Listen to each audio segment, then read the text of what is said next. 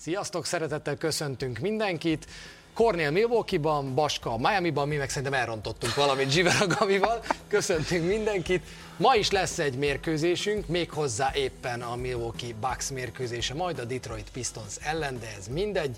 Látjuk a Bucksot az egyik bajnok esélyest az NBA-ből, éjfélkor kezdjük a meccset. Ugye ilyenkor, bár tudom, hogy nagyon sokan nézik éjszaka az NBA mérkőzéseket a Sport TV-ben, azok is elkezdhetnek melegíteni, akik általában szezon közben nem, hiszen tudjátok, hogy karácsonykor elkezdjük majd kora este, és befejezzük kora reggel az NBA közvetítéseket, hiszen öt meccset is mutatunk majd.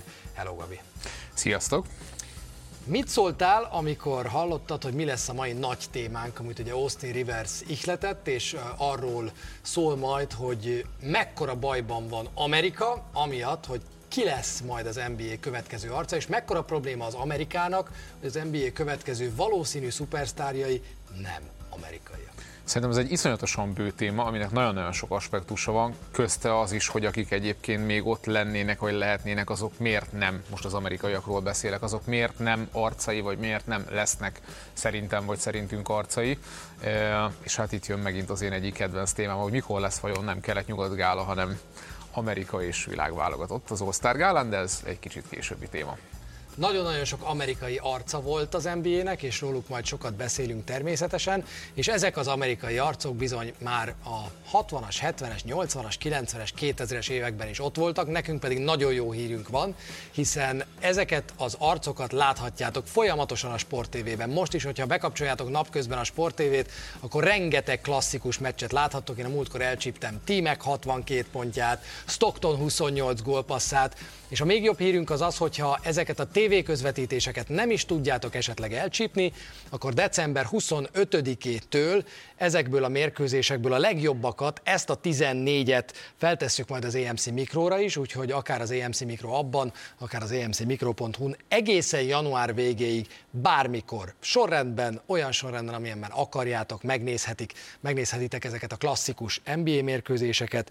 Iverson 55 pontja, Clay 37 pontos negyede, rengeteg klasszikus. Neked melyik a kedvenc klasszikusod, amit akár Amit a legtöbbször újra néztél az NBA-ből, az mi? Nekem a Jordan utolsó Bulls-os meccse, illetve a 90, ha All-Star Gala, akkor a 98-as All-Star Gala és a 2001-es All-Star Gala. Akkor töltsd le az EMC mikrot, nem csak azért, mert holnap élőben a Spurs Pelicans mérkőzést ott közvetítjük majd fél tíztől, hanem azért is, mert Jordan utolsó dobásos mérkőzése a Utah Jazz ellen is ezek között a meccsek között van, úgyhogy várunk titeket szeretettel az EMC mikrón és a Sport TV mellett karácsonykor az ünnepek környékén.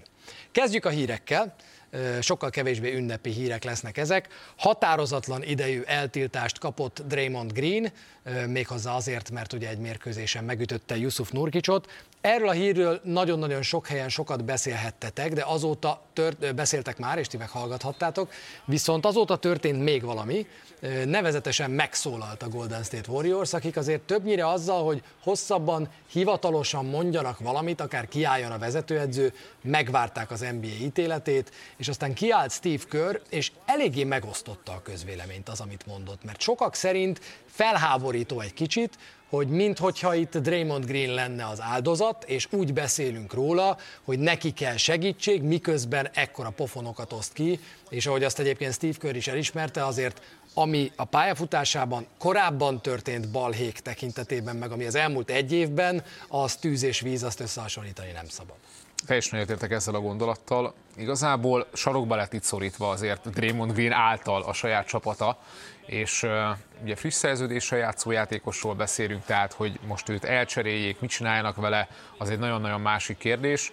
Az, hogy, az, hogy hogy mondjam, nem akarja a szőnyeg alá söpörni ezt a szituációt a Golden State, az nekem pozitív. Az a megfogása, amiről már te is beszéltél, hogy itt most neki van szüksége segítségre, és tényleg így állnak hozzá, ez valahol valahol azért, hogy mondjam, nem is azt hogy követendő példa, csak itt már annyira, bocsánat, de a közönség hülyének nézése van. Draymond Green által, aki elkezdte magyarázni ezután a mozdat után, hogy ő csak ki akart szabadulni, meg színészkedett, és tehát, tehát ez már az a, az a helyzet, aminél feketén, fehérebb nem lehet az, hogy nála tényleg nagyon komoly gondok vannak itt, és ezzel liga szinten, Golden State Warriors szinten most kell kezdeni valamit, mert itt ennek vége van, mint ahogy Jamorannél is vége volt. Én azt éreztem, amikor Kört hallottam, hogy egy nagyon rossz helyzetbe került Steve Kerr azáltal, hogy erről mondania kell valamit. Tehát egyrészt nem, nem tagadhatja meg azt az elmúlt évtizedet, amit Draymond Greennel együtt töltött, és nyilván ő sokkal jobban ismeri nálunk, sokkal jobban ismeri a nézőknél, mindenkinél Draymond Green a sikerekhez ő is vezette előtt. Mindannyian tudjuk, vagy ha nem tudjuk, akkor emlékezzünk rá, hogy Draymond Green, ha játszik, az NBA talán legintelligensebb védőjátékos, egy egészen elképesztő kosárlabdázó, akinek az elmúlt időszakban problémája van, és szerintem a kulcsmondatot akkor mondta ki Steve Kerr, amikor azt mondta, hogy meg kell azt érteni a Draymond Greennek, hogy mindazt a csodálatos pályafutást, és ez tényleg az, amit ő felépített, hát volt olyan, hogy én magam is azt mondtam, hogy top 20 játékos az NBA-ben, annyira jól játszott Draymond Green, mindezt tönkre teheti. Tehát, hogy most van az a pillanat, hogyha nem fordul 180 fokot, akkor tönkre fogja tenni azt, amit felépít. Én is azt gondolom, hogy egy dolog a legacy, meg egy dolog az, hogy itt még azért lennének olyan évek, meg a csapatának is lenne arra lehetősége, hiszen azelőtt, mielőtt ez történt, és ő már visszatért ugye az előző eltiltásából, hát arról beszélt ő is, meg az edző is, hogy itt még bajnoki cím remények vannak a csapaton belül. Na most azt azért látjuk, meg láttuk az előző években is, hogy a Draymond nem tud ott lenni, tehát a balhé az egy dolog, de ha nem tud ott lenni a pályán, akkor azok a játékosok is, akik egyébként ebben a rendszerben kivirágoztak és jó pár bajnoki címet szállítottak a Golden State-nek, egyszerűen nem tudnak Steph curry leszámítva olyan szintet hozni, és a csapat sem tud ennyire eredményes lenni. Tehát ez egy óriási felelősség, amivel Draymond Green rendelkezik, és tényleg azért szomorú ez valahol, mert, mert erre a szezonra, itt most főleg a triplázás, ami nagyon-nagyon szembetűnő, az előző évek nagyon negatív tendenciájához képest összeszedte magát vállalásszámban, százalékban, mindenben, és, és ha bár nem szerepel jól idén a Golden State, de lehet látni azt, hogy amikor mindenki van, akkor azért a fantázia megvan ebben a csapatban, hogy mekkora leolvadások vannak, és egyéb az egy másik történet, de egyébként még azért meg-megvillantja ez a csapat azt, hogy van benne kakaó. Izgalmas lesz a Golden State Warriors szezonja, ez biztos. Mennyire lesz izgalmas a Memphis Grizzlies szezonja, az azért kérdés, de Ja Morant abban bízik, hogy azért eléggé 6-18 alá jelenleg a csapat, ez két dolgot jelent. Egy, hogy talán ezt még valahogy vissza lehet hozni, kettő, hogy Jamorant miután 24 meccset játszottak le, egy mérkőzése van attól, hogy visszatérhessen az NBA-be, valószínűleg még egy meccset játszik nélküle a Grizzlies, és utána már Morant ott lesz a pályán, hiszen letelik az a minimum 25 meccs, amit az NBA kitűzött, és úgy tűnik, hogy minden egyes kérést, amit az NBA meg a Grizzlies intézet felé, hogy tegye rendbe a fejében a dolgokat, azt úgy tűnik, hogy sikerült megugrania, tartott egy negyedórás sajtótájékoztatót Jamorant, aminek kíváncsi vagyok, hogy te mit gondolsz a hangulatáról, egészen furcsa hangulata volt szerintem ennek az egész rendezvénynek. Nyilván nagyon speciális a helyzet, és azért megelőzte ezt az a Jamorant interjú Jalen Rose-zal, hónapokkal korábban, ami azért szintén egy nagyon furcsa hangulatú és egy nagyon furcsa, hogy mondjam, terméke volt ez a, a, a médiának akkor. Összességében, és ezt az, megelőzte az is, hogy ugye persze 25 meccs legalább, és hogy ilyen-olyan olyan protokollokon kell, meg kellett átmenni. Tehát, hogy kicsit belebegtette az NBA azt, hogy ez nem biztos, hogy 25 meccs lesz. Ezzel együtt nyilván mindannyian tudtuk, hogy, hogy nem lesz ez ennél, ennél több. Igazából Morent ebben a szituációban is, hogyha már Greennel kapcsolatban a sarokpasszorítást mondtuk, na itt ez megint megtörtént. Tehát a csapata tényleg most 6 vagy maximum 7 győzelemmel fog kijönni ebből a 25 meccsből. Az, hogy persze mennyi egyéb sérült van, és, és hogy állnak arról, arról ne is beszéljünk, de itt neki nincs több dobása az NBA-ben, ami, ami ez a kategória. Tehát ha ő bármikor innentől kezdve ilyen jellegű fegyelmezetlenséget csinál, egyszerűen onnantól kezdve teljesen zéró tolerancia van, és, és az sem biztos, hogy látnánk őt az NBA-ben. Tehát itt azért nagyon-nagyon nagy a tét. Visszatérve egyébként magára a sajtótájékoztatóra, nyilván, ha már a felelősségvállalás, akkor azt elmondta, hogy, hogy ő, ő tisztában van azzal, hogy oké, hogy nem volt ott a pályán, de hogy, de hogy közvetve mekkora kárt okozott a, a, a Memphisnek, ami azért, ha itt belevesz, belevesszük mondjuk Brooks elengedését is, akkor azért erős profilváltásban van abban a tekintetben, hogy maga a klub mit tolerál. Tehát itt azért máshogyan állt bele ebbe a sztoriba a Memphis, mint ahogyan nem állt bele ebbe a történetbe egyébként a Golden State Draymond Green kapcsán. Tehát ebben a szempontból szerintem ez, ez azért pozitív. Én egyébként azt mondom, hogy, hogy, hogy van annyi hátra a szezonból, és azért nagyjából össze lehet rakni még két másik fontos hátvéd, Kenardi Smart hamarosan való visszatéréséhez is, hogy egyébként ebben a csapatban megvan a lehetőség arra, hogy azért legalább a play helyekre oda menjen, és szerintem egyébként ennek a Memphis Grizzliesnek kifejezetten jót tesz az, hogy nem az van, mint az előző években, hogy az alapszakaszban mennek, mennek felfelé, aztán mi lesz a rájátszásban, hanem most lekerült róluk a reflektorfény. Morán nem nagyon akart megnyílni ezen a sajtótájékoztatón, és egy három-négy kérdést elintézett egy ilyen nagyon rövid válaszsal, aminek tulajdonképpen az volt a lényege, hogy rendben vagyok, most már foglalkoztam vele, és minden oké, és felejtsük el, és menjünk tovább. Egy kicsit ilyen miről beszélgessünk most hangulata volt ennek az egész sajtótájékoztatónak, de volt egy nagyon érdekes kérdés-válasz, nem az, ami a legvégén volt, hanem amikor arról beszéltek vele, hogy más NBA játékosokkal a csapaton kívül beszélgetette, és elmondta, ami engem nagyon meglepett, hogy nem. Engem se kerestek, úgyhogy így aztán én se kerestem senkit. Kicsit hasonló szituáció volt, amikor Zion Williamsonnak volt egy hosszabb kihagyása, és ott még ugye a csapattal kapcsolatos kommunikációját is pedzegették. Majd jön a következő témánk, hogy amerikaiak, nem amerikaiak, ki lehet az NBA arca. Én azt gondolom, hogy ha Jamorennek nem lennének ilyen, vagy nem lettek volna ilyen balhé is, Na itt ezen a sajtótájékoztatón is jól megmutatkozott az, hogy ő miért nem alkalmas arra a játékán kívül személyiségben, karizmában, kommunikációban, hogy ő esetleg ott legyen és az NBA arca lehessen, és ez, ez is nagy baja az amerikai sportsajtónak. Mielőtt ezzel foglalkozunk, hiszen ez majd a reklám után jön, van még egy fontos hírünk.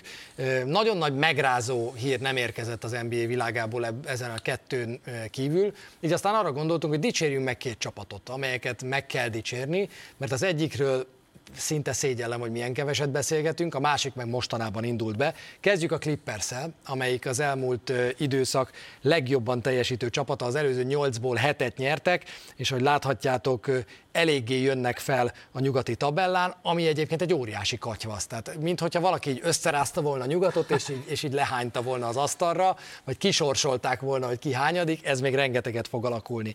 De mi van azzal a clippers amely egy hatos győzelmi sorozatban van, a Golden State-et verték ebben kétszer, a Denvert egyszer, a Utah-t, a Portlandet és a Sacramento-t egyszer-egyszer, és azt írják, hogy ez a csapat ez egyre inkább a helyére kerül, mondjuk abban a tekintetben, hogy ebben a csapatban Leonardnek kell nagyjából 30 körül dobni egy meccsen, Hardennek legyen 12-13 gólpassza, George meg érjen oda valahova 20 pont fölé valamivel, és mostanában ilyen mérkőzései vannak a Clippersnek. Három dolgot emelnék ki. Volt egy olyan nyilatkozata Tylúnak, amikor megtörtént a csere, és jött egy-két vereség, hogy itt kell várni egy 10 meccset, és majd utána lehet bármiről beszélni.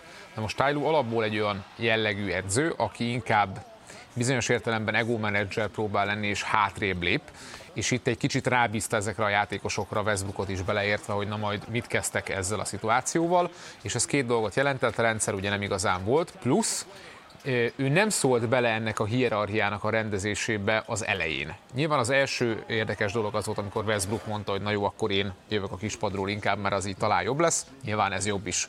Jobbá is tette ezt az egész szituációt, és hát, hogy James Harden legyen James Harden, ez itt ebben a szituációban inkább szerintem azt jelenti, hogy kulcs pillanatokban ő mit vállal, és hogy mennyire agresszív ő szervezőként és pontszerzőként. Én azt gondolom, hogy azt azért már lehetett látni pár meccs és pár vereség után is, hogy teljesen mindegy, hogy mennyi tehetség van ebben a csapatban. A, a, a mai kosárlab, tehát ők nagyon ö, rossz sebességgel játszották ezt a játékot. Nagyon sok volt az, hogy várták, hogy ki milyen döntést hoz a pályán, és ebben kellett, és még egyébként mindig kell rendet tenni, és így tudják ők igazából a saját potenciáljukat kimaxolni. És azért annyit hozzátennék, hogy nem beszélünk itt tejsz megszerzéséről, de az, hogy, hogy bejött egy olyan magas ember, aki tapasztalt, tud passzolni, van egy legit cseréje Zubacnak, és lehet ezáltal egy más szerkezetet csinálni, azért az is nagyon nagyban segítette azt, hogy elkezdtek eredményesek lenni. Főleg, hogy te is egy olyan cseréje Zubacnak, aki alkalmanként az első számú is tud lenni. Igen. Ha arról van szó, hogy Ivica Zubacnak nem megy, már pedig nála azért az előfordul, hogy nem minden típusú ellenfél ízlik neki annyira. Minden típusú ellenfél ízlik viszont a Minnesota Timberwolvesnak, amelyik döbbenetesen kosárlabdázik az egész szezonban, és sokkal többet kellene beszélnünk róluk. 18-5-ös mérleggel áll a Timberwolves, két és fél meccsel vezetnek a bajnok előtt nyugaton, 8-2 az előző 10 meccsük, igazából ennek a csapatnak nem is volt gyenge mérkőzése. Őszintén megmondom, nem emlékszem, hogy te melyik vonaton ültél, amelyik abba az irányba ment, hogy nézzük meg ezt a Timberwolves, vagy amelyik arra ment, hogy én ezt a Towns Gober féle óriás Timberwolves-t el nem tudom képzelni, hogy működjön. Az utóbbin többen ültek, amikor, amikor összeállt ez a Timberwolves, de most az van, hogy kiszaladt a szezon eleje nagyon, vagy az van, hogy ez plusz Edwardsnak a kivirágzása azt jelenti, hogy ez akár működhet is. Itt egy nagyon érdekes együttállás, vagy együtt nem állás van szerintem. Válaszolva a kérdésedre, én abszolút abba a táborra tartoztam, és még mindig tartozok, akik azt mondják, hogy ez a szerkezet így ebben a formában nem tud működni magas szinten. Az dicséretes, hogy tavaly, bár nagyon sok hiányzás miatt nagyon kevés olyan meccs volt, ahol Edwards és a két torony is ott volt a pályán, tehát azért nézhetjük, hogy mi volt a tavalyi mérleg, de azért ezt le kell bontani arra is, hogy ők egyáltalán mennyit tudtak együtt lenni, együtt készülni. A, én azt gondolom, hogy van egy nagyon-nagyon jó edzőjük, és van egy nagyon-nagyon jó alapmagjuk, amiben még mindig van két olyan puzzle darab, ami, ami így be van erőltetve egymás mellé. Ami az extra, amit soha az életben nem láttunk, az, hogy Carl Anthony Towns így védekezik. Nyilván ezt, ezt, ezt tudtuk, hogy ez kell ahhoz, hogy ez a tavalyi szezonhoz képest változzon, csak ez annyira nem volt reális, hogy változni fog, és Franc se tudja, hogy ez majd a rájátszásban is ö, működ, működik-e, vagy működhet-e, de azt gondolom, hogy az minimális elvárás innentől kezdve velük kapcsolatban, hogy ott legyenek a rájátszásban. Tehát, hát az igen. igen oké, csak hogy akkora a verseny, meg annyi olyan csapat van még, beszélünk a Memphisről, aki még nagyon lentről is jöhet, hogy ez az alapjátékuk, ez megvan. És és itt, itt azt gondolom, tényleg az edzői zsenialitásról kell beszélni, mert ez kicsit olyan feeling, hogy ő kapott egy olyan, olyan kirakóst, amit nagyon nehéz jól kirakni, és sikerül ezeket a, a hiányosságokat vagy támadható pontokat jól e, sakkozni egyelőre. És rendbe rakták a gyenge csapatok elleni mérlegüket, amiben tavaly 7-13-mal állt ez a Minnesota, idén pedig még nem nagyon hibáztak náluk gyengébb csapattal szemben, úgyhogy ez a Timberwolves ez elég jól néz ki egyelőre. Hamarosan folytatjuk még hozzá azzal, hogy ki lehet, kik lehetnek az NBA következő arcai, ezt fogjuk több szempontból alaposan megvizsgálni, mindjárt jövünk. Folytatjuk és belevágunk egy olyan témába, amit én már nagyon vártam. Oszti Riversnek volt egy nyilatkozata egy Ringer podcastben nem sokkal ezelőtt, amiben igazából azt fejtegette, egy nagyon picit gyengédi csak a dolgot, hogy Kendrick Perkins gondolatmenete alapján indult el, de egyébként ez egy jó gondolatmenet és azt fejtegette, hogy mekkora bajban van Amerika, és mekkora bajban van az NBA, amiatt, hogy még mindig LeBron James a liga arca, és nem látszik az, hogyha James visszavonul, akkor ki lesz utána majd az NBA arca. Muszáj elmondanom nagyjából az egészet, amit mondott, körülbelül ezeket mondta, még mindig James a liga arca, már 38 éves, és nincs senki más. Jokic nem vágyik erre a szerepre, és a játéka sem alkalmas rá. Nyilván kötelező nézni azt, amit ő művel, de amire Jordan, Kobe, LeBron képes, arra mindenki eltátja a száját, amit a levegőben műveltek, ahogy zsákoltak, ahogy mozogtak, ilyen pedig jelenleg nincs. Vannak jó játékosok, Jason Tatum, Luka Doncic is nagyon jó, Devin Booker is, de van-e olyan arca az NBA-nek, aki korszakos tehetség, aki az előbbiekhez hasonlóan szintén megváltoztathatja a játékot? Erre a válasz, hogy nincs, ezért most kell rájönnünk, hogy eddig mennyire szerencsések voltunk, mert itt volt Michael, aztán rögtön jött Kobe, és aztán LeBron, és közben még becsúsztak olyanok, mint Steph Curry, meg Kevin Durant, és ők mind korszakos egyéniségek voltak, akik még most is öregek, akik most már öregek, de még most is dominálják a ligát, mert egyszerűen annyira jók. De hol vannak az újak, akik hozzájuk hasonlítanak? Valakinek át kellene venni a stafétát ahhoz, hogy az NBA fejlődni tudjon. Amikor először hallottad ezt tőle, akkor mit gondoltál? Nagyon nem értek egyet. Azért nem értek egyet, mert szerintem pont attól csúcs a mai NBA, nyilván tisztelve a, a, a régieket, hogy vannak igenis olyan játékosok, és szerintem ez a legnagyobb ferdítés ebben a, ebben a pár mondatban, amikor Jokicsul azt mondja, hogy oké, okay, nem vágyik erre a szerepre, tényleg nem vágyik erre a szerepre, meg hogy a játéka nem olyan, de a játéka pont olyan. Tehát Jokic az ugyanannyira változtatja, meg változtatta. Nem olyan, nem, nem tudja el, tehát hogy az, amit, amit Ez neked, oké. meg nekem Persze. eladunk, az Igen. Amerikában Ne, ne, ne, ez- ez tömegeknek jogos. nem fogod eladni soha. Ez jogos, én csak azt mondom, hogy a játék megváltoztatása szempontjából, amit ő csinál, és ami már legitimálva lett egy bajnoki címmel, meg már megfelelő számú követővel a, a, az NBA-ben, az egyébként rendben van. Ha az arckérdésről beszélünk, tehát ami nem, nem szakma, hanem ilyen szempontból adható, akkor teljesen igaz a Jokicsal kapcsolatban. Én csak azt akarom mondani, hogy az egy nagyon érdekes kísérlete szerintem a mai NBA-nek, és majd itt jó pár évet kell majd nézni előre, hogy az-e a jobb egy ilyen szintű ligának, hogyha van egy, most mondjuk Jordan, egy Jordan szintű korszakos ö, zsenie, aki mellett persze voltak egyéniségek, de mindenkinek egyértelmű volt akkor, hogy ő a, ő a főnök, mint hogy, mint hogy ha az európai stílussal vagy a finesszel akarsz azonosulni, akkor ott van egy Jokic, ott van egy Doncic. Ha alapvetően a, a régi vágásúakat akarod még valamilyen szinten visszahozni, akkor ott van egy a meccslabdáját kergető Janis Antetokounmpo, hogyha ha arra vágysz, hogy, hogy lássál tényleg berepülő játékosokat, oké, Morent most éppen nem játszik, akkor azért ott van Morent, hogyha arra vágysz, hogy valaki dobjon 70 pontot, akkor ott van Devin Booker, tehát mindenki meg tudja választani a magának való kedvencet, és rengeteg vita tud ebből, ebből jönni. Én azt gondolom, hogy, hogy benne van az, hogy egy, egy 10-15 év múlva majd arról beszélünk, hogy ez összességében inkább segítette a liga népszerűségét most ebben az érában, mert ugye nagyon-nagyon régen, amikor itt most a 80-as évek eléről beszélünk, akkor tényleg két ember rivalizálása. Utána Michael Jordan dominanciája, és utána, azóta már azért összességében lerövidültek ezek a szakaszok, és, és, és most vagyunk ott, hogy nem a szakaszok rövidültek le, hanem megnőtt azoknak a játékosoknak a száma, akit persze nincs egy top, de oda tudsz tenni, hogy, hogy, hogy lehet róla azt mondani, hogy az egyik legjobb. Amit most láttok, az a Fadeaway Worldnek az összeállított listája arról, hogy ők kiket tartanak ennyire korszakos játékosoknak, akik egy-egy adott időszakban húzták maguk mögött a ligát, akikről el lehetett azt mondani, hogy ebben az időszakban ők jelentik a liga arcát. Azért ez egy irgalmatlanul szűk elit, amit most mi a képernyőn látunk, és aztán majd még bejön az amerikai vagy nem amerikai szempont is, de ennyire messze most még nem menjünk. A lényeg az, hogy az NBA arca az egy, az egy kolosszális játékos volt mindig az elmúlt évtizedekben. És arra kértük Gábort, hogy próbálja meg összerakni, hogy James után, Curry után, Durant után kik lehetnek azok, melyik az az öt játékos, akiknek a legnagyobb esélyük van arra, hogy az NBA következő arcai legyenek, hát őket öten hoztad. Ez milyen, so, bocs, milyen sorrend van itt? A, nagyon érdekes Luka Doncic, őt emelném ki elsőnek, mert hogyha megcserélnénk Jokic pályafutásával, tehát hogyha már ő bajnok lenne, akkor ő személyiségileg sokkal inkább alkalmas erre a, a szerepre.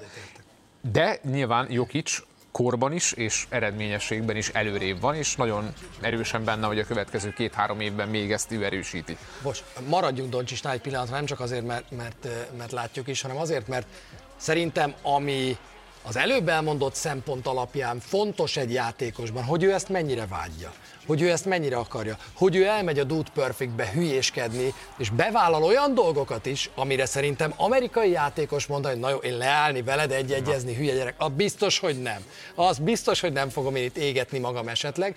Mindent bevállal, minden ilyesmit bevállal Doncsics, emellett szerintem ő nagyon éli ezt az amerikai feelinget, azt se tudják, hol van Szlovénia, tehát igazán még azt is eladhatod, hogy amerikai, csak tehát tényleg, tényleg Doncsics az szerintem, aki személyiség alapján ehhez az európaiak közül legközelebb áll. Abszolút, én is azt gondolom, de az, az öt látott személy közül is. Tehát korban, karizmában, eh, abban, hogy azért nyilván az Euróliga nem az NBA, de hogy ott már azért láttuk, hogy ő képes komoly franchise-t bajnokká tenni, vagy komoly klubot a Real Madrid személyében. Tehát ő a legalkalmasabb erre. És még a kis puhos szomszédfiú effekt is megvan a, benne egyébként, ami szintén nagyon fontos. Az azonosulás, Nagyon fontos. megint az azonosulás, tehát hogy amit te mondtál, hogy oké, okay, hogy mi európaiak, vagy a, a, a nem, nem amerikaiak kivel tudnak, vagy kikkel tudnak azonosulni, de tényleg ő az egyértelműen az, az európaiak közül, akivel leginkább tudnak az amerikaiak is. És akkor mi van Jokicsal? Azzal a játékossal, aki lehet, hogy megnyeri a bajnoki címet, és Jannis meg ő, ők azok, akik ketten eddig rá tudták rúgni az ajtót az öregekre, azzal, hogy figyelj, én bajnok lettem, én tudok jönni a helyedre, ha, ha arról van szó. de aki már a bajnoki cím utáni sajtótájékoztatón kicsekkol, hogy ő inkább jön zomborra lovakat hajtani, és legközelebb találkozunk októberben. Nagyon érdekes dolog ez, mert ha népszerűségről beszélünk egyébként, ez, ez valameddig el tudja vinni egyébként Jokicsot. Tehát, hogy ez, ez most még nem unalmas, meg ez még most téma.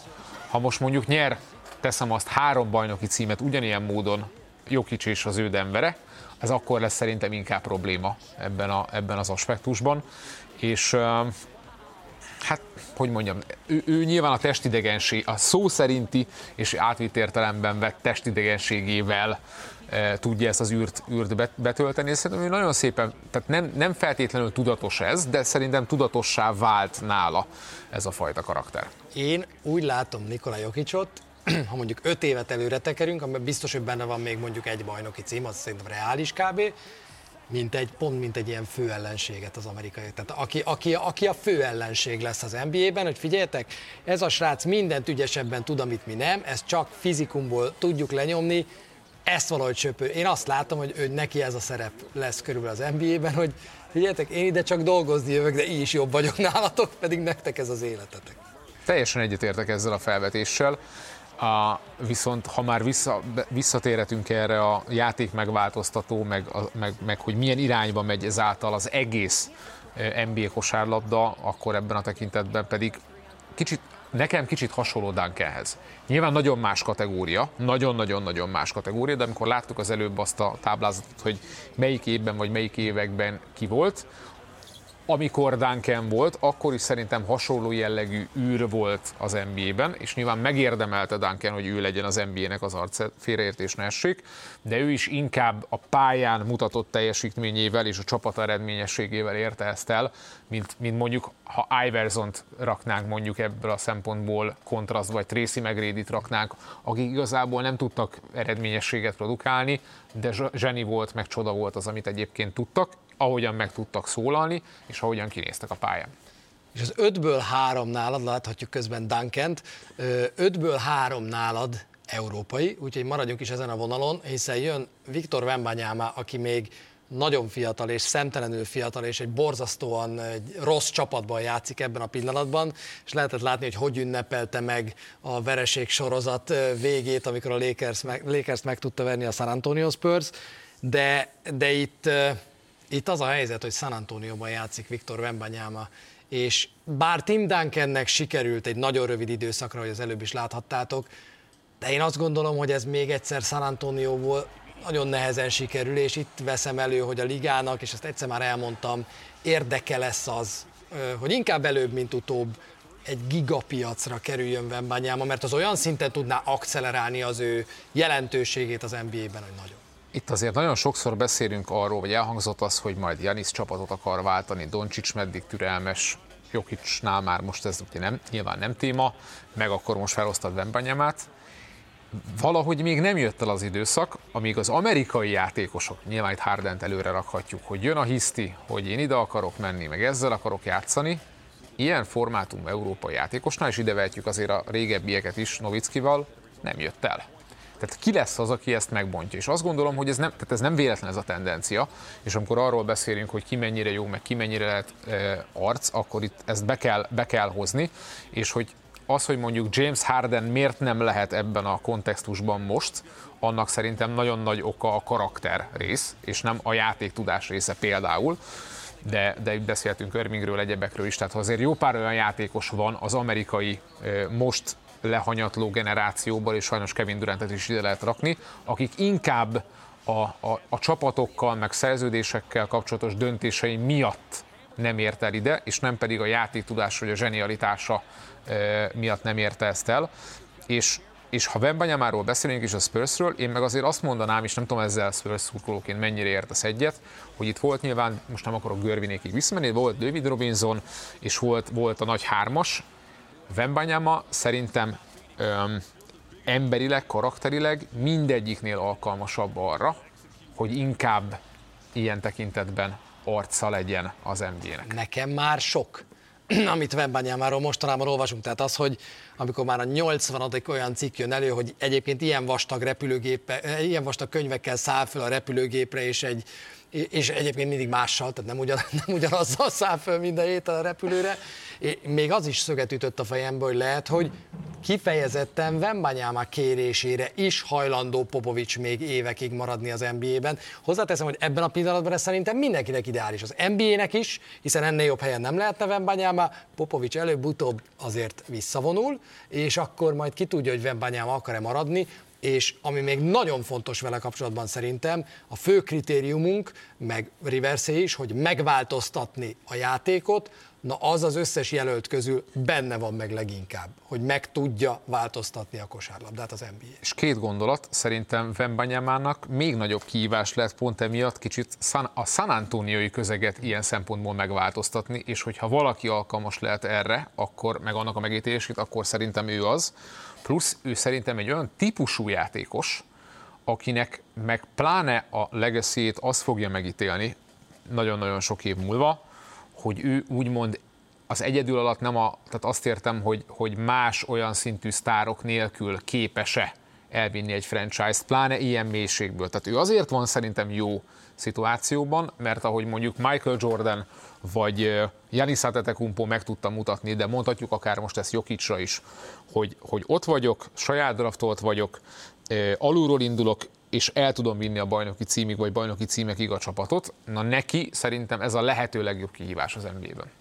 És akkor most érnek véget az európai játékosok. Nagyon sok mindent próbáltam a fő dilemmával kapcsolatban találni, mezeladásokat, egyéni szponzorációs dílek nagyságát, és az látszott ebben a kettőben, hogy igenis, európaiként, ha te odamész Amerikába és sztárjátékos leszel, akkor ha nem is leszel top 3-ban, de fel tudod venni a versenyt. Tehát állunk ott 2023-ban, hogy ezek a játékosok Doncsics, Antetokumbo igenis ott vannak a legtöbbet kereső nem fizetésből, hanem reklámszerződéséből a legtöbbet kereső játékosok között. De találtam egy nagyon érdekes listát, hogyha azt nézzük, hogy tudja valaki húzni az NBA szekerét előre, és még nagyobb üzletté fújni ezt, ott már az ember számára gyanússá válik, hogy ehhez amerikainak kell lenni Amerikában. Egy 2023-as harmadik negyedévi egészen friss adat, ismertségről. Megkérdeztek sok-sok amerikait, nem NBA feneket, amerikaiakat, ismeritek-e az adott játékost? A sorrend a következő. James Durant Curry, Curry még 77%-nál tart, utána egy szakadék, Dwight Howard 59, Carmelo Anthony, Kyrie Irving, James Harden 57, Jeremy Lin 53 Nikola Jokic 50-nel az első európai, aki előkerül a listán, Jannis 24 47-tel, Doncsics 44 43 százalékkal. Ami ez nekem elárul, az az, hogy az NBA kívüli világot behúzni, azt igazából tényleg amerikai játékosok tudják, és akkor most itt áttérhetünk az amerikai jelöltjeidre, hiszen ők is vannak öten.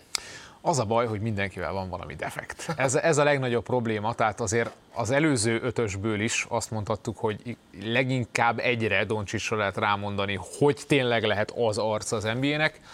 Igazából Devin Booker ezt nem egy, egy baj van, úgymond, az, hogy milyen csapattársai vannak. Tehát, hogy most megint megy el egy-kettő, nem tudjuk hány év úgy, hogy akár lehet, hogy bajnok is lesz, nem volt még bajnok, de, de, de, de neki nagyon nehéz lesz olyan prime-ot összehoznia, amiben ő egyértelműen egy bajnok vagy bajnok esélyes csapatnak a játékosa. Na, hogyha ez nincsen meg, onnantól kezdve te dobhatsz 70 pontot egy meccsen, meg lehetsz ultra hatékony is, lehetsz fantasztikusan jól kinéző a pályán, meg értelmes ember is, de onnantól kezdve nagyon nehéz az NBA arcának lenni. Uh, Halliburton egy nagyon érdekes történet. Igazából ő az, aki, aki olyan helyzetben van, meg olyan szituációban, hogy olyan, tehát annyira extrém statisztikákat produkál már most, és ebben van ugye még egy ilyen kifutási lehetőség, és van pici karizmája, hogy szerintem a, le, a, a legnagyobb ugrási lehetőség a most és a hova lehet eljutni közül benne van. Tehát ő, ő neki még van valamennyi esély erre, nyilván ez életkorból is e, adódó. Az Edward szituáció az, ami egy kicsit hasonló.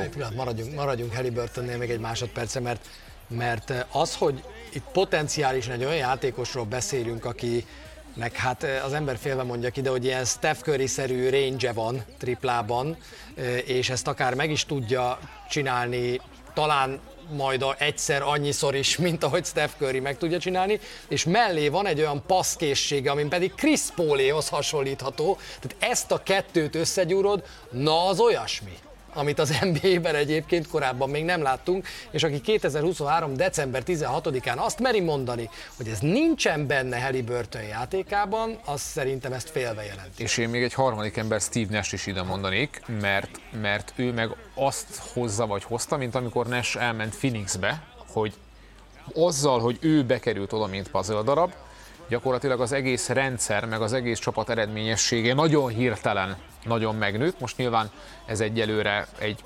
egy in-season tournament döntő szereplés, meg majd lehet, hogy idén lesz egy playoff, de hogy összességében látszik az, hogy az ő hatása a csapatra is óriási hatással van, mert mondjuk Chris Paulnál az a baj, hogy, hogy ott persze volt egy Phoenixes döntő szereplés, de hogy összességében neki a pályafutásánál még mindig arról beszélünk, hogy nem teljesedett be akkor, amikor ez kellett volna. Halliburtonnek meg megvan az esélye arra, hogy ezt, ezt felépítse nagyon-nagyon magas szintre.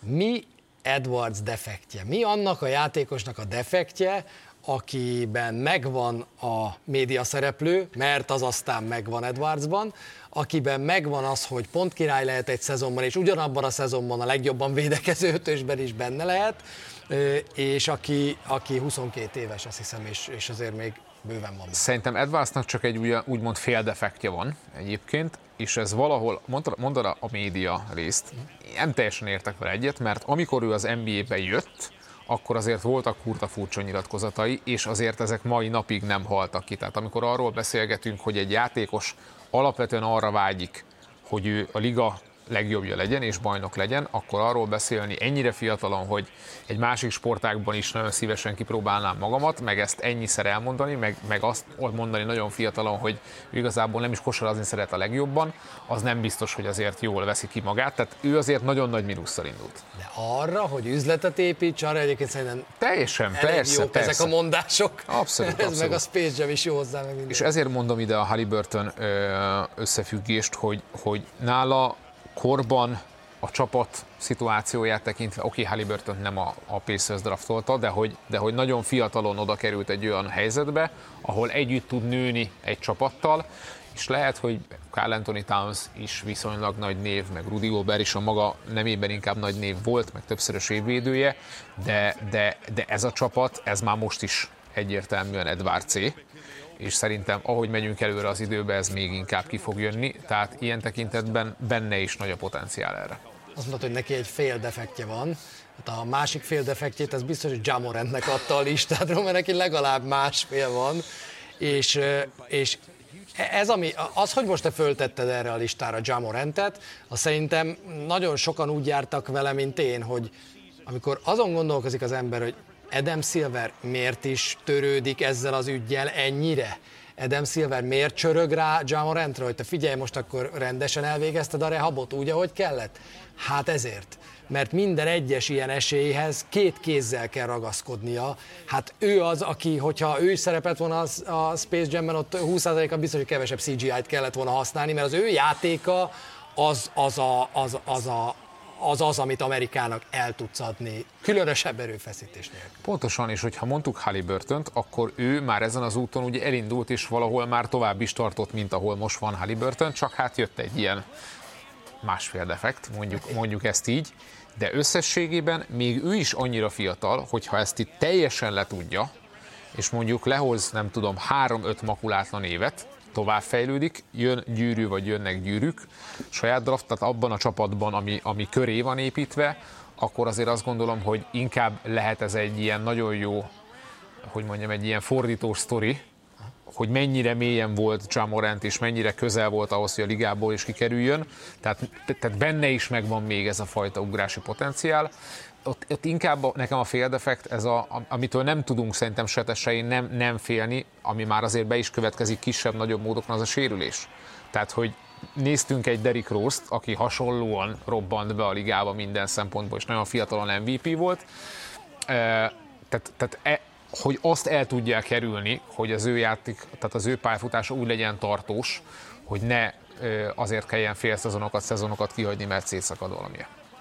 Maradt még egy név, ez a név Jason Tatum. Ő az egyetlen, akit, ha még emlékeztek, Austin Rivers is említett elsőként, hogy na benne, ha ő bajnok lenne, akkor egészen más, hogy kellene tekintenünk Jason Tatumra. Én ezzel értettem legkevésbé egyet abból, amit, amit Rivers mondott. Szerintem egyáltalán nem néznénk más, hogy ebből a szempontból Jason Tatumra, hogy mennyire lehető az NBA arca, mert ő szerintem a túl normális srácnak a definíció. Teljesen, teljesen. Definíció.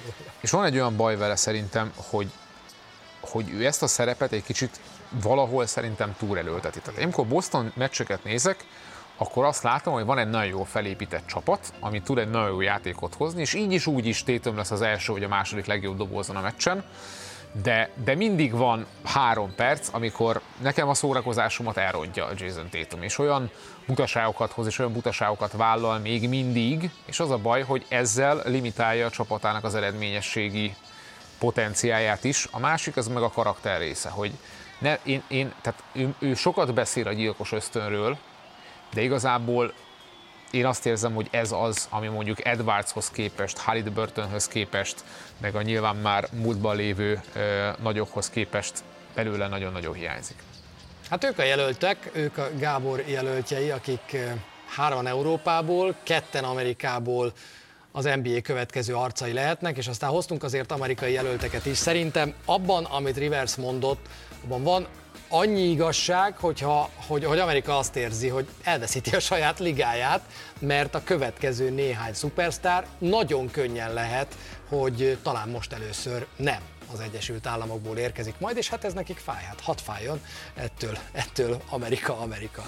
Na, köszönjük, hogy ezt a gondolatkísérletet ezt velünk végig csináltátok. Reméljük, hogy mindenkinek lettek saját gondolatai is. Most tartunk egy rövid szünetet, és utána beszélgetünk majd a ma esti Bucks Pistons mérkőzésről, és arról, hogy a csapatok hogy várják azt a meccset nem sokára befejeződik az eliuk, de jön helyette egy reméljük, hogy jó Milwaukee Bucks Detroit Pistons mérkőzés. Csak azért mondom, hogy reméljük, hogy jó, mert a Pistonsnak nem igazán tudom, hogy mi lehet a reménye, hiszen 2-23-mal állnak az utolsó helyen az egész ligában, ellenfelük pedig a Milwaukee Bucks azért meglehetősen jó, de lehet reményünk, miközben láthatjátok, hogy holnap fél tízkor Spurs Pelicans mérkőzést mutatunk az EMC Mikro abban élőben, és aztán majd, ha valaki esetleg ott lemarad róla élőben, 11-től megnézheti felvételről a Sport 2 vagy akár még hétfőn is pótolhat. Szóval egy egymás elleni meccsük volt idén, és azért az csak szoros lett valahogy. Igen, és nagyon sokszor arról kell beszélni szerintem az NBA-ben, persze amellett a nagyon nagy közhely mellett, hogy egy meccsen bárki megverhet bárkit, hogy a Milwaukee Bucks idén egész egyszerűen egy olyan csapat, aki saját magát is, ha nem megverni, de a saját magának a dolgát nagyon meg tudja nehezíteni, mert egyszerűen nincs meg az a stabil alaprendszere, egyébként támadásban sem, nem csak védekezésben, amivel az ő meglévő erőfölényét, ami a keretben lévő játékosok miatt megvan, úgy üzembiztosan tudná érvényesíteni. Igazából most azt kell a Detroitnál keresnünk, hogy egyáltalán hogy nyertek két meccset ott a szezon elején, tehát nem, nem az a kérdés nagyon, hogy hol szakad meg a, a, a vereség sorozat. Lassan most már tényleg itt a liga rekordokat kell fel, fellapozni, és azért amikor nincsen Middleton ebben a csapatban, mert hogy ma nem lesz Middleton ebben a csapatban, és azért vannak egyéb hiányzók is, akkor pedig pláne felerősödik ez a probléma náluk úgyhogy szerintem abban bízhatunk, hogy meg, meg megmutatja a Detroit azt, az a Detroit, ami azért most már kiegészülget olyan játékosokkal, akik a szezon elején nem voltak ott, illetve, hogyha itt az újon Stomzorról beszélünk, aki fantasztikusan kezdte a szezont, majd utána ugye sérülés miatt kikerült, aztán utána nem került vissza abba a pozícióba, amiben neki egyébként kellene lenni ebben a, ebben a helyzetben, úgyhogy lass, lassan most már azért el kéne kezdeni mutatni életjeleket meccseken belül legalább a Detroitnak. Amit mi most mutatunk nektek, az Jannis előző mérkőzése, és egy fantasztikus 64 pontos klubrekord, meg egyéni rekord, meg mindenféle rekord.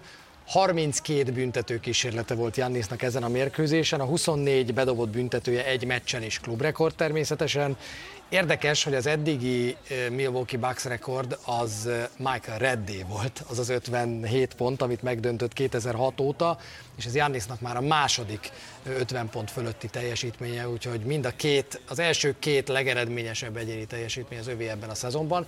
Érdekes volt, hogy mennyire ráment a végén erre, hogy minél többet, minél jobban. Fönn is maradtak a végéig, a, a legjobbak pedig már bőven 10 pont fölötti különbség is volt és azért ez, ahogy látható is a képeken, ez egy iszonyú kemény meccs volt a pacers igen, hát ennek ugye azért voltak előzményei, mert az az 54 pont is a pacers ellen jött már az első meccsen, és utána jött ugye a play-in kiesés egy nagyon extrém végjátékkal.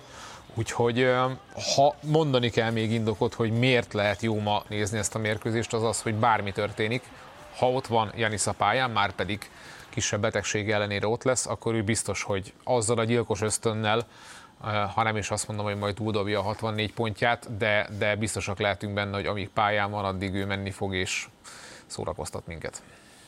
Ez a Detroit Pistons mennyire van zsákutcában? Mert azért az, hogy a Pistons egyszerűen képtelen mérkőzéseket nyerni, és láthatjátok a leghosszabb vereség sorozatokat az NBA-ben, azért az nagyon kemény. Kettő egyel állt a Pistons, könnyű ezt viszonylag kiszámolni, és onnantól kezdve jött az elképesztő durva a vereség sorozat, és ha most úgy döntenének, hogy Monty Williams mégse volt jó ötlet, ezt a problémát akkor se nagyon lehet kezelni. Nem, Monty Williams, tehát Monty Williams-et lehetetlen kirúgni jelenleg, tehát tudjuk, hogy az NBA legmagasabb edzői fizetés 13,5 milliós első évvel, tehát hogy ez egy nagyon extrém szituáció. Máshonnan fognám ezt a dolgot meg. Van egy jó pár olyan játékos ebben a keretben, majd beszélgetünk róluk a meccs, meccs alatt főleg, akik, akik olyan ilyen második, harmadik kísérletben vannak, akik már egyébként azért a ligából is kikopóban vannak korábbi magas draftoltként, és van egy pár olyan, te- tehát szerintem megvan az a pár tehetségük, itt Cunninghamről beszéltünk mindenképpen, a Thompsonról, az idei draftoltjukról, és Ivy-t is szerintem ide kell tenni, akik, akikre egyébként lehet húzni majd egy későbbi playoff csapatot. Viszont kellően rossz a kiegészítő személyzet, és kellően diszfunkcionális a csapat ahhoz, hogy most még legyenek annyira rosszak, hogy lehessen még a következő években is belerakni pár olyan puzzle darabot, tehát igazából futba nyomják a kretént, vagy futba tolják a kretént, lehet ezt mondani. Inkább az a meglepő, hogy ha már edzőt igazoltak ennyiért, akkor, akkor ez vele is így ebben a formában történik óriási meglepetés lenne, hogyha a Detroit Pistons nyerni tudna Milwaukee-ban. Talán valamivel kisebb meglepetés lenne, hogyha ebből egy szoros mérkőzés kerekedne, ugyanúgy, ahogy a két csapat első egyébként szintén Milwaukee-ban játszott meccséből kerekedett. Úgyhogy ezzel várunk titeket ma este, de ne felejtsétek el, hogy holnap fél tíztől az EMC Mikron jön majd a Spurs Pelicans mérkőzés, jövő héten pedig NBA parádé. A pontos programot a közvetítés során többször is elmondjuk majd a jövő hétre. Gábor, mi megyünk meccset közvetíteni, ti meg meccset nézni. Köszönjük a figyelmet, sziasztok! Sziasztok! sziasztok.